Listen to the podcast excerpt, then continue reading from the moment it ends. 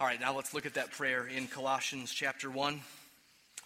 The prayer we've been talking about over the last couple of weeks, we'll look at one more time. And today I want to read the whole thing, starting in verse 3 on to verse 14. How Paul prays for this Colossian church.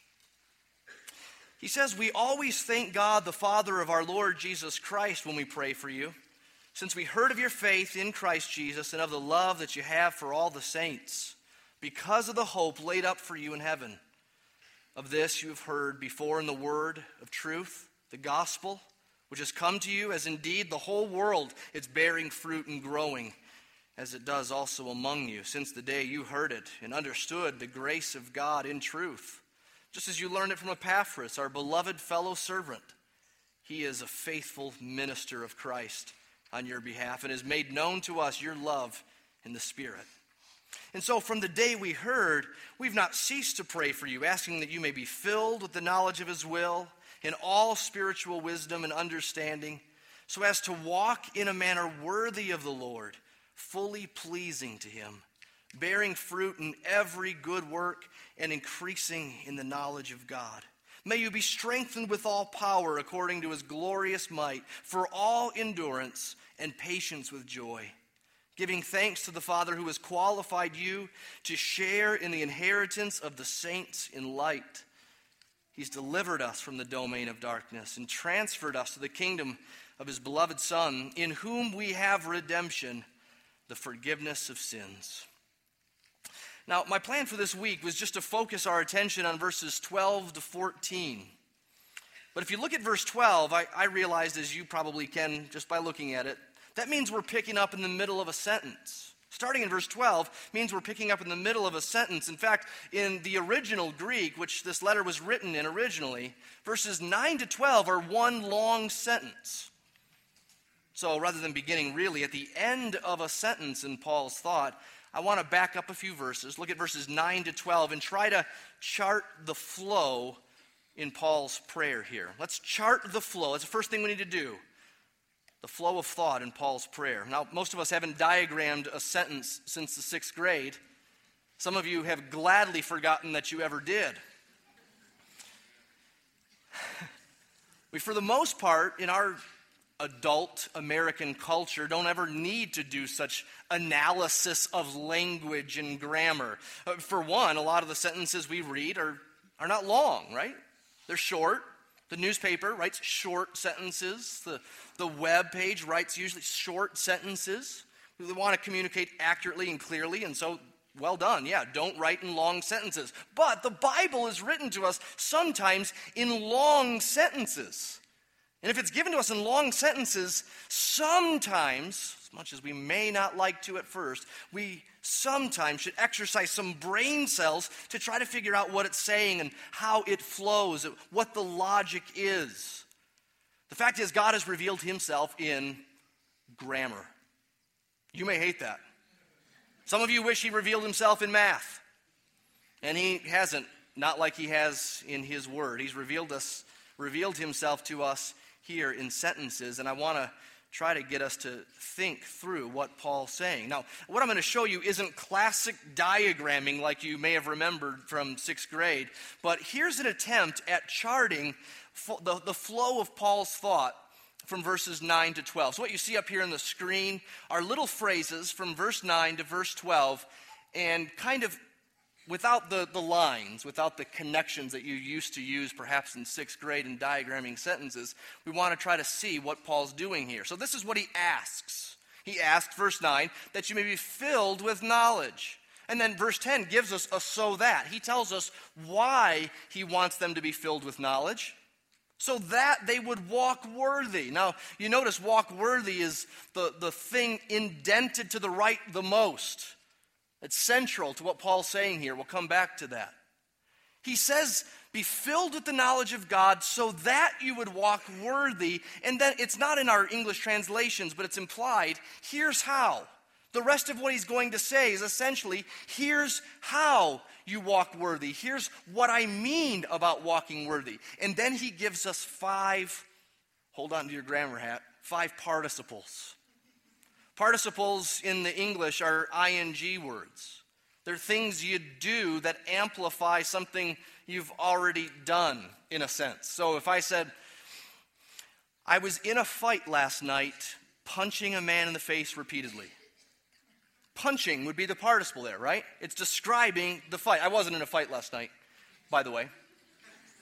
But if I said, I cooked my wife a, we- a meal, really cooking it up in the kitchen. Now, that would be as false as me getting in a fight last night. I didn't cook my wife a meal. But cooking there is the point. The cooking is a participle describing what I'm doing, okay? So you make a meal, cooking it in the kitchen. Cooking it describes what you were doing in making that meal. So Paul says, here's how you walk worthy, pleasing to him. I want you to walk worthy, pleasing to him in verse 10. Second participle, bearing fruit. See, ing words. Bearing fruit in every good work. Then in verse 10, increasing in the knowledge of God.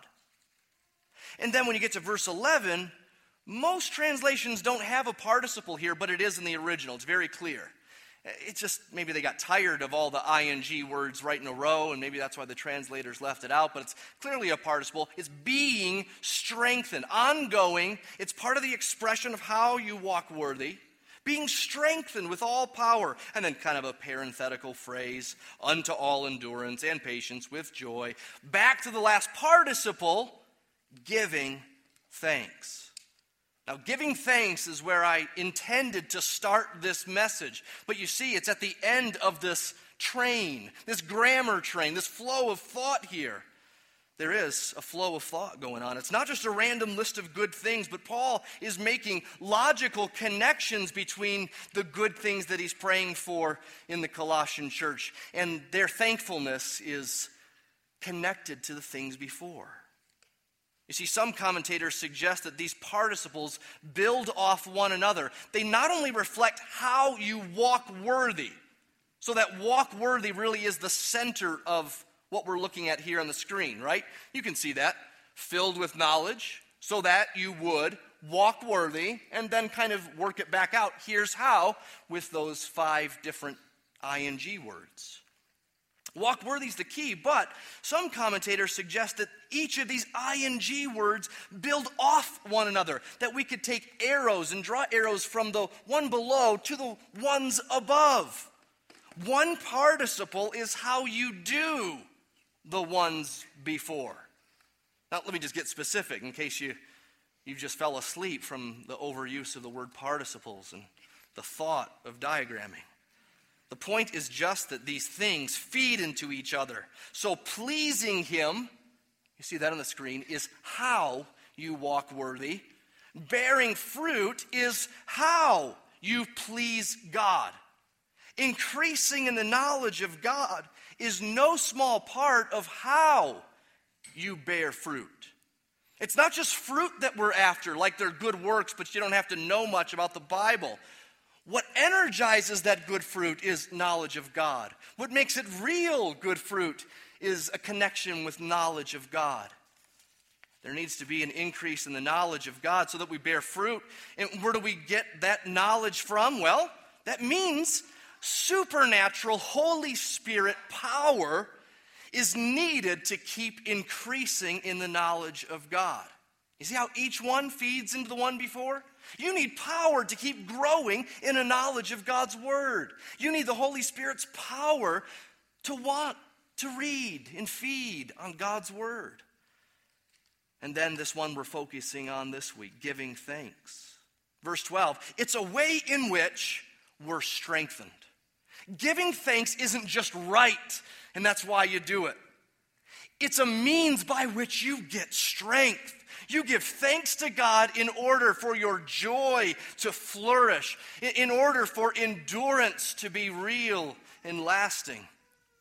It's not just that it's a command, it's not just that giving thanks is an ought. Giving thanks feeds back into everything before it. Giving thanks is the means by which a million other good things are fueled. Giving thanks fuels strength, endurance, patience, and joy. We getting that?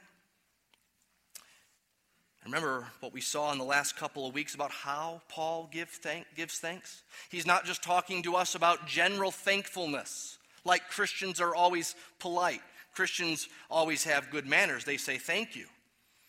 It doesn't just mean general thankfulness, but spiritual thankfulness, prayerful thankfulness to God, and specifically for His gifts of grace and gospel fruit in our lives. It's not just quick things. It's not just a quick acknowledgement of what God has done. Thank you for forgiveness and moving on. But what we said last week is that when Paul gets to a redemptive theme, one redemptive word, it turns into a tornado of description. He starts throwing words out, right? A tornado, one place, pulls things up, spits them out. That's what Paul's doing when he comes to forgiveness. It's not enough to just say forgiveness. He describes it 10, 12 ways. It's a tornado of praise as he circles about the same kind of things in a variety of ways. And that's what fuels thankfulness. Sorry, that's the kind of thankfulness that fuels strength and endurance and patience and joy. It's a thoughtful kind of thankfulness. It's a meditative kind of thankfulness. It's an energetic, ruminating kind of thankfulness about salvation. Not just general, not just unspoken, not just short and occasional. We need descriptive, prolonged, frequent thanksgiving for the gospel in order to be strengthened, in order to have power, in order to grow in the knowledge of God and to continue in the faith. So that so far covers why we need to be thankful. In thankfulness, God is blessing us and doing a million other things. Now, what do we need to be thankful for? Giving thanks for what? That's verses 12 to 14. And here Paul lists several different results that come from Jesus' life and his work 2,000 years ago on this earth. The question is what does Jesus' life and death mean for those who see it, receive it, believe it, embrace it, and make it their own? What changes? What does he do? What does he give? He gives us six things here in Colossians 1 that Paul lists. The first is that we're qualified. Through Jesus, we are being qualified, he says in verse 12. Jesus has qualified us. Now, we all know what it means to be qualified for something, to, to be qualified for a new job. It's a good thing to be qualified for a new raise, a new promotion, a great thing. To be qualified to be accepted by such a college, good thing. We also know what it means to be unqualified for something, to not make it, to be rejected from the job, or to be denied the promotion because we don't have enough qualifications. Now, a good company has high standards, and a good college is hard to get into. How much more the perfectly righteous King of the universe? Is he just lax? Is he just not picky? Who's qualified to receive any of his blessings? What does Paul mean? We're qualified. Who's qualified to get anything from him? Life, breath, food, enjoyment, intimacy, beautiful sunsets. Who's qualified to call on him? You know, as a pastor, sometimes at family events, everyone expects that I'm the one who's going to pray. You know, they all look to me and, all right, pray for the food, Pastor. You know, like I'm the only one that's qualified. Of course, we're not. I'm not. We're all qualified. But think about it. Who's qualified really to call on God? Who's really qualified to, to dial up the prayer phone? Who's really qualified to praise Him, to describe to Him who He is and how great He is? Who's qualified to be his child? Who's qualified to enter into his presence in the glory of his presence in heaven forever and ever? Well, we get a little hint of who's qualified in Psalm 24. Psalm 24, David asks the question Who shall ascend the hill of the Lord? Who shall stand in his holy place? Questions really about the presence of God. Who has a right to go into God's presence? Who has a right to go before him and spend time with him? His answer? He who has clean hands and a pure heart, who does not lift up his soul to what is false and does not swear deceitfully. So I think many of us would read this perhaps in Monday morning's personal Bible reading. Who will ascend the hill of the Lord? I want to, Lord. I want to be in your presence. What do I need to do? Clean hands. Okay, I'm going to really work hard on clean hands today. Pure heart. Okay, I'll, I'll stay pure. I'll try to stay pure all day today. No deceit. No falsehood. Notice this doesn't say he who's kind of trying, or he who occasionally remembers to not lie, or he who has somewhat of a pure heart. It says, He who has a pure heart is the one who can come before the presence of God. He who doesn't have any falsehood, he who doesn't have any deceit, which isn't any of us. We've all lied. None of us have pure hearts. And that's why Psalm 24 is really about the Messiah, Jesus. That's how it ends. Handel, Handel's Messiah. Handel knew this when he wrote his Messiah, because he talked about these two verses at the end of Psalm 24 in a way that really is about Jesus. These verses say, Lift up your heads, O gates, and lift them up, O ancient doors, that the King of glory may come in. Who is the King of glory? The Lord of hosts. He's the King of glory. Handel rightly saw that this is talking about Jesus. The psalm is about Jesus. Jesus is the only one with a, with a pure heart and with clean hands and no lying on his lips. He's the only one. He's the only one who has a right to go into the presence of God and to bring a perfect sacrifice into that presence of God. He alone was qualified but by his entering and through his sacrifice, we can enter with him. Have you ever gotten into a good place because you know someone? You ever gotten backstage at a good concert because you know someone? Chances are it doesn't, it's not that you know the band, right? You know someone who knows the band. Jesus gets us in. It's because of who we know. Colossians 1:12 it says he qualified us. Not we're just qualified.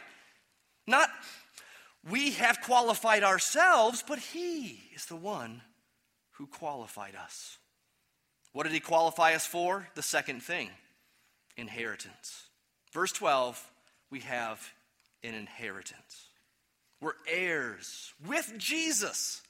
Jesus who's God's perfect, righteous, eternal Son. We are heirs with Him. We're brothers and sisters with Him. Christian, He has made us sons and daughters.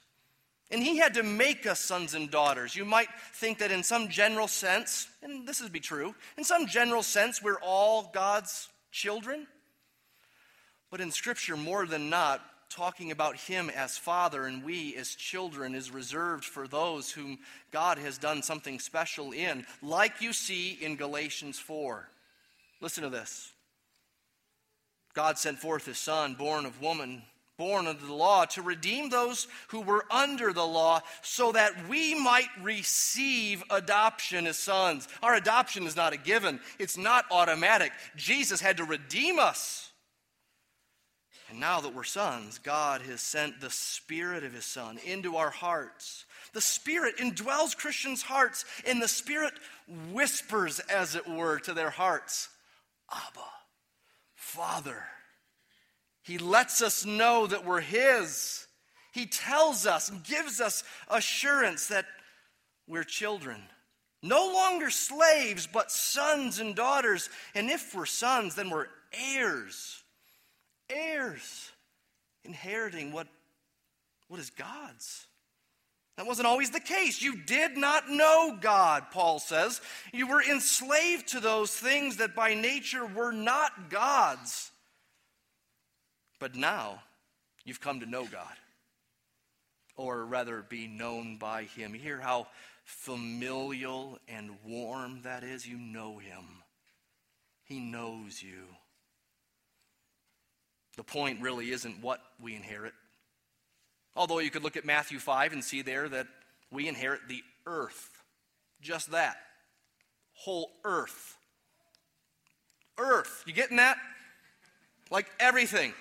We inherit the earth. If it's God's, then it's ours. That's really the point. The point of the adoption language and the inheritance language is that if we're in his family, we now have full rights and privileges. It's not about what we get, it's about who we are. But we have all that he has. Like the prodigal's father. Luke 15, remember, he comes back home, and what does the father say? Son, all I have is yours. We have an inheritance from the Father through Jesus that's that amazing. And get this Ephesians 1 not only tells us the Spirit is in our hearts to give us assurance and remind us of our adoption, but Ephesians 1 tells us that the Holy Spirit is a down payment for our inheritance. It's a pledge of the inheritance that's to come. That right there ought to be enough. Enough biblical clarity to keep Christians from ever wondering whether they can lose their salvation. If true Christians are given the Holy Spirit as a down payment, I think that means that that's for good, right? It doesn't seem like he would give a down payment, take a down payment. Give it back, but don't mess up. Take it back. No. The whole point is that he gives the Holy Spirit as, as proof that he's going to cash in for us and with us someday. We have an inheritance. Third, we have sainthood. Nothing less than sainthood. He used that word saint in verse 1. He uses it again in verse 12. Remember, if you were here when we talked about verse 1, a saint is one who is holy. And yet, every Christian's a saint. Every Christian, according to Scripture, present tense, is a saint. True Christians are saints even when they're at their worst. Isn't that amazing? They're no less a saint when they do wrong as when they do good. That's not how we talk about saints. Oh, he's a real saint. She's a real saint. Today, that's how we talk about it, based on someone's sacrifice and, and endurance and patience and love and commitment and discipline. We really mean super saints. The Bible calls every Christian saintly. And they're no less a saint in their moments of worse sin and weakness. They're called saints. They're called holy. They're declared to be holy based on someone else's holiness. There are really two options. Everyone agrees that there's this concept in Scripture where God declares righteous. The word that's used oftentimes in the Bible, Romans 4 would be one example, is justification. It's a judicial bench kind of word, it's a judicial declaration. Justification means to declare righteous. Two approaches. One is that God declares righteous what is actually righteous in and of itself. It has become righteous, therefore, he calls it righteous. Romans 4 5 tells us that that's not right. Romans 4 5 says God declares righteous, he justifies the ungodly he declares righteous the ungodly. The judge from his judicial bench knows the guilt and the condemnation. He sees every single act of disobedience, and yet he makes a declaration as he hits his gavel down and he says, Righteous! And he says, Righteous over that which is not righteous because someone else was righteous for us. You see, we'd never be righteous enough for God to judicially call us righteous. We would never earn it enough. We'd never be righteous enough. It isn't that Jesus, you know, says, work hard, try to be righteous, and I'll fill in the gaps. He's a savior, not a helper. So, in this judicial picture, get this Christian, if you trust in Jesus' blood and righteousness alone, the jury has already met. The jury has already given its verdict. They have said, righteous. They have said, he's free. And the jury is adjourned. It doesn't meet again. Praise God indeed. A fourth way Paul describes this glorious gift of grace is with these two words a realm transfer. Verse 13 there's a realm transfer. We've been delivered from the domain of darkness and transferred to the kingdom of his son. Now, this word transferred in ancient literature is often used for when a king would take over a whole population of people. So, a, a, conquering king would defeat a nation, and then he would take a section of that nation and he would pull them from their land, and then he would put them in his own land. And usually, what he would do is not put them in one spot where they can kind of be a ghetto to themselves and propagate their own culture, keep their identity, but he spreads them out. He spreads them out in the land, and they become, within a generation or two, one of those people. They lose their identity. It's the same word used here for how God has worked in our lives to deliver us from a domain, a country, a people, a culture of darkness, so that we do things that we wish we wouldn't do. There's a bent toward evil in all of us. Whatever else defines people culturally and ethnically and geographically in this world, however diverse that is, we all have one thing in common. We were all born in the domain of darkness. We all have that, you could say, cultural trait. We have that bent, we have that identity, and we share that behavior, even if we share it in different ways or to different degrees. We love darkness even if we love that darkness by trumping up fake light, by wandering through the darkness saying, I see just fine. I see it all. We're looking for answers in this domain of darkness. And you know what? Here's what we need. Our only hope is that the conquering king of this world would intrude and he would redeemingly conquer our souls and pull us from the domain of darkness and transfer us to his kingdom. I want you to think of Israel's beginnings. Back in the Old Testament, Ezekiel 16. This is what it says about Israel in its beginning. Because, you know, throughout the Old Testament, God had a people for himself. He showed them his love and he set his promises upon them and yet it began with just some guy. He was wealthy, turned out to be pretty faithful, but it was just a guy. God began a nation out of nothing, you could say. So here's how it's described in a really picturesque way in Ezekiel 16. It's like a birth. As for your birth as a nation, on the day you were born, your cord was not cut nor were you washed with water to cleanse you, no, nor rubbed with salt, nor wrapped in swaddling clothes. You were born, but no one was there to care for you. No eye pitied you to do any of the things to you out of compassion for you, but you were cast out in an open field. You get in this graphic picture? Cord attached, wet, cold, newborn baby alone in an open field. For you were aboard on that day that you were born.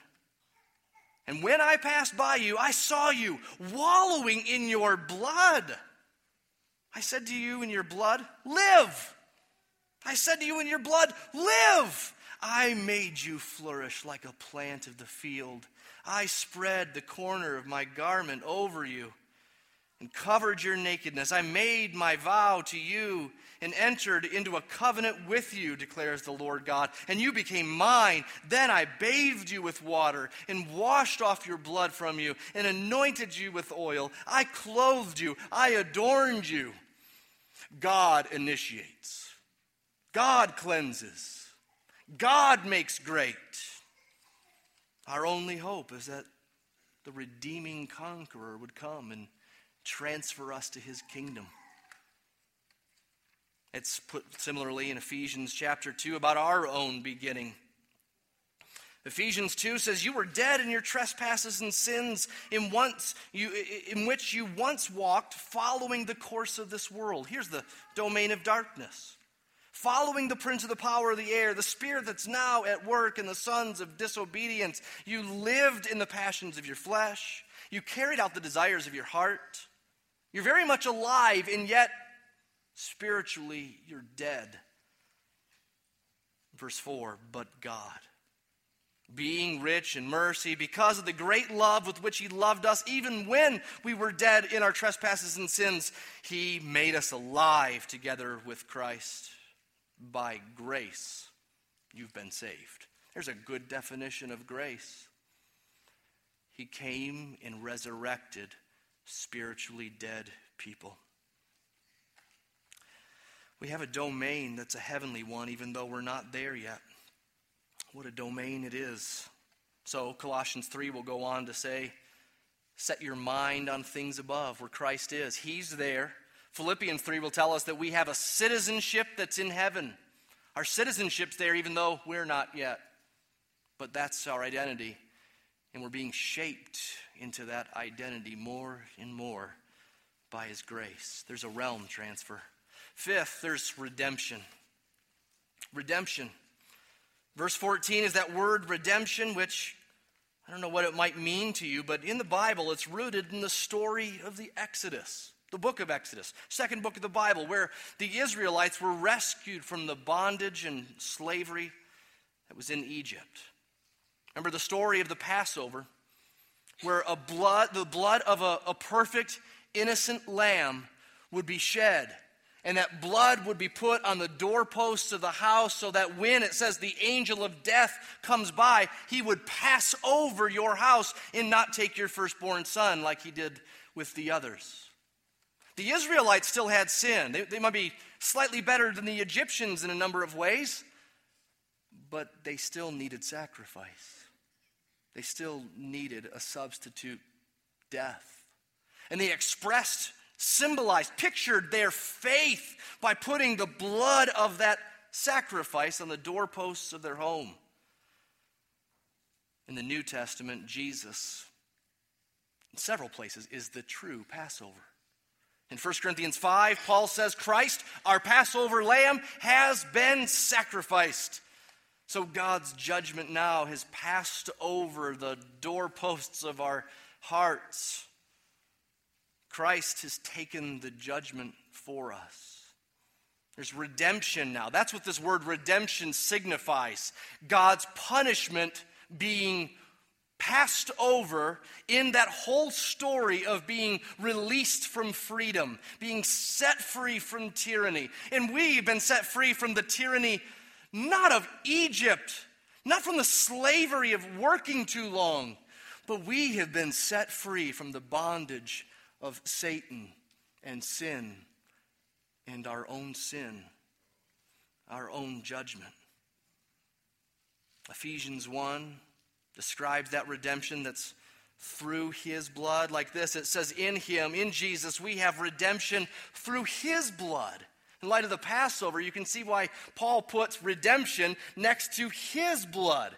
We've been redeemed not through the, the Passover lamb of the old covenant, We've been redeemed by thee, capital P, Passover Lamb.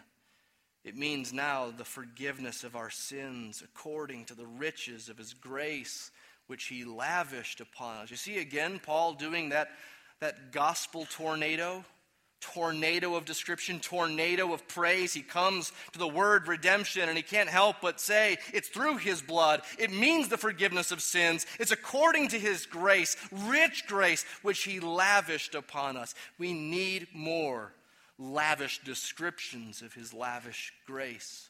Don't forget what we've been talking about. That's the means by which we grow being thankful, like Paul's thankful here, is part of the means by which we're strengthened and we endure and we grow in joy and knowledge of the Lord. And there's one more theme forgiveness. He says we have redemption, the forgiveness of sins. In other words, it's the same thing. God's forgiveness is described to us in Scripture in wonderfully picturesque terms. Remember, we've already seen that, picturesque, if not grotesque, description of our lostness in Ezekiel 16. Who were you? You think you were something? I came to you. You were wiggling in your blood. There was no one there to care for you. Not spiritually speaking. Oh, you may have a wife. You might have kids. You might have parents. But what do we have spiritually to lift us up to heaven? We were born naked and helpless. He came to us. Remember that graphic description of zombies, living dead, walking about life, doing as we please, but really we're blind, we're darkened. We're really following Satan and sin, no matter how relatively good we are. Remember that glorious picture of that realm transfer, that we were born into a domain, a culture, a behavior, identity of darkness. But the redeeming, conquering king has picked us up and scooped us into the right country, a spiritual country, into heavenly citizenship. Well, forgiveness is described to us in similar, wonderfully picturesque ways. Let me give you some examples like Isaiah 43, which says, I am him who blots out your transgressions. If you're a Christian, you're used to that language, but just get that.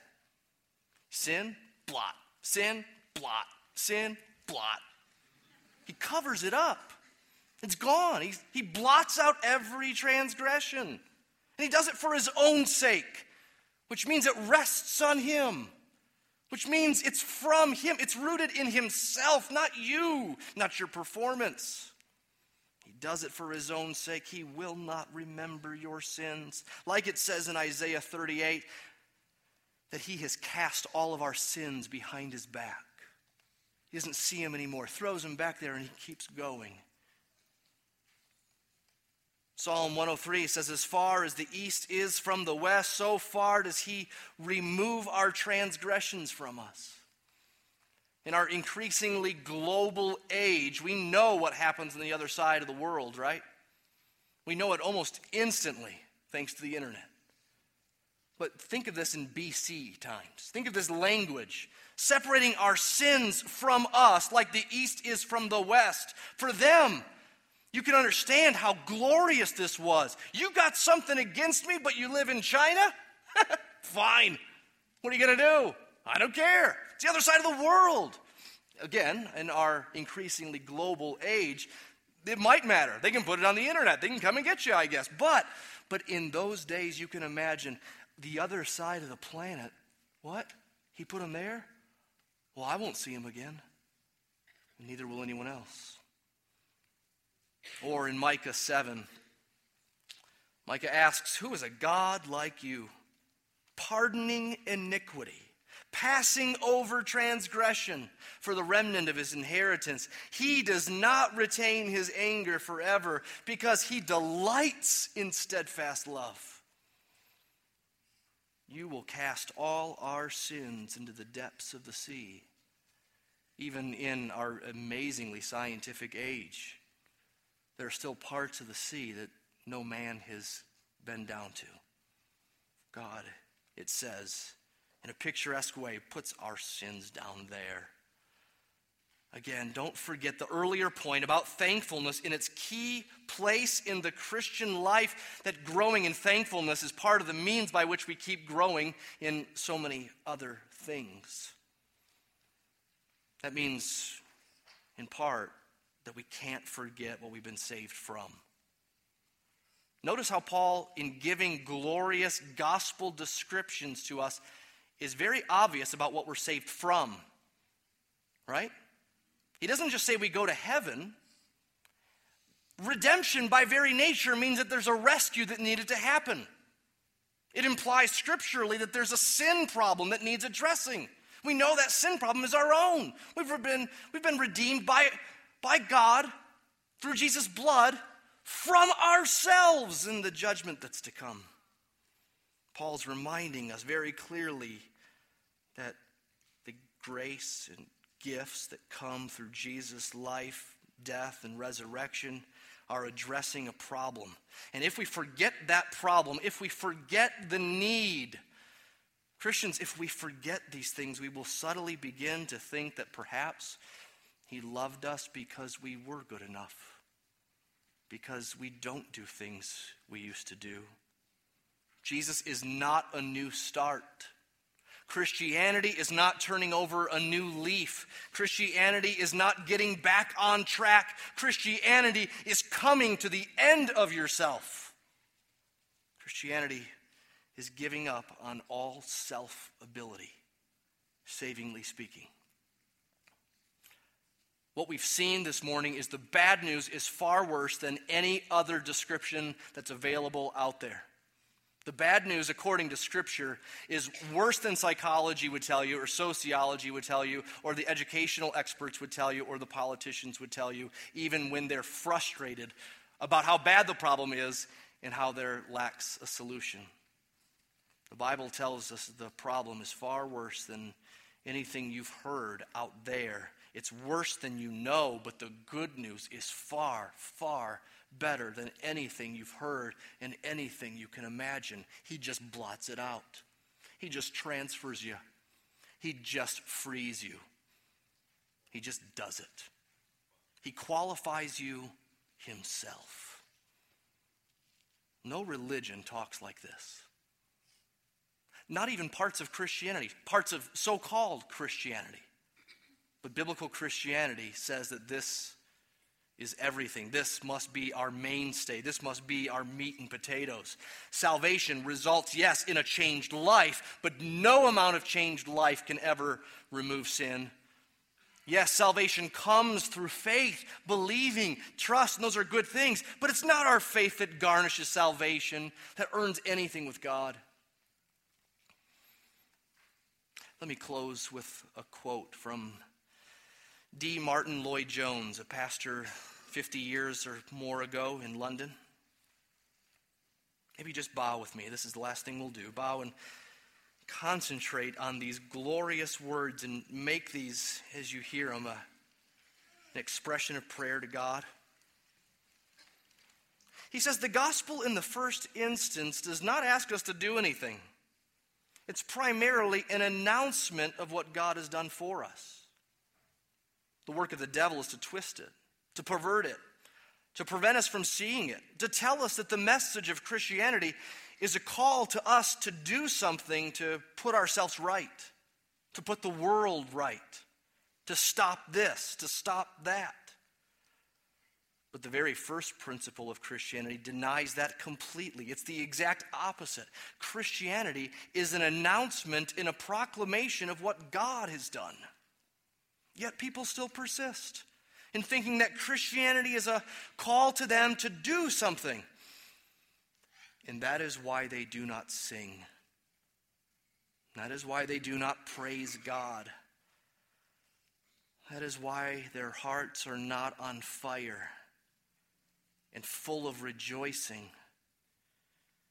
It's because they think Christianity is a code of ethics, a way of life way of living. No, says Paul, he has qualified us. He has done it all.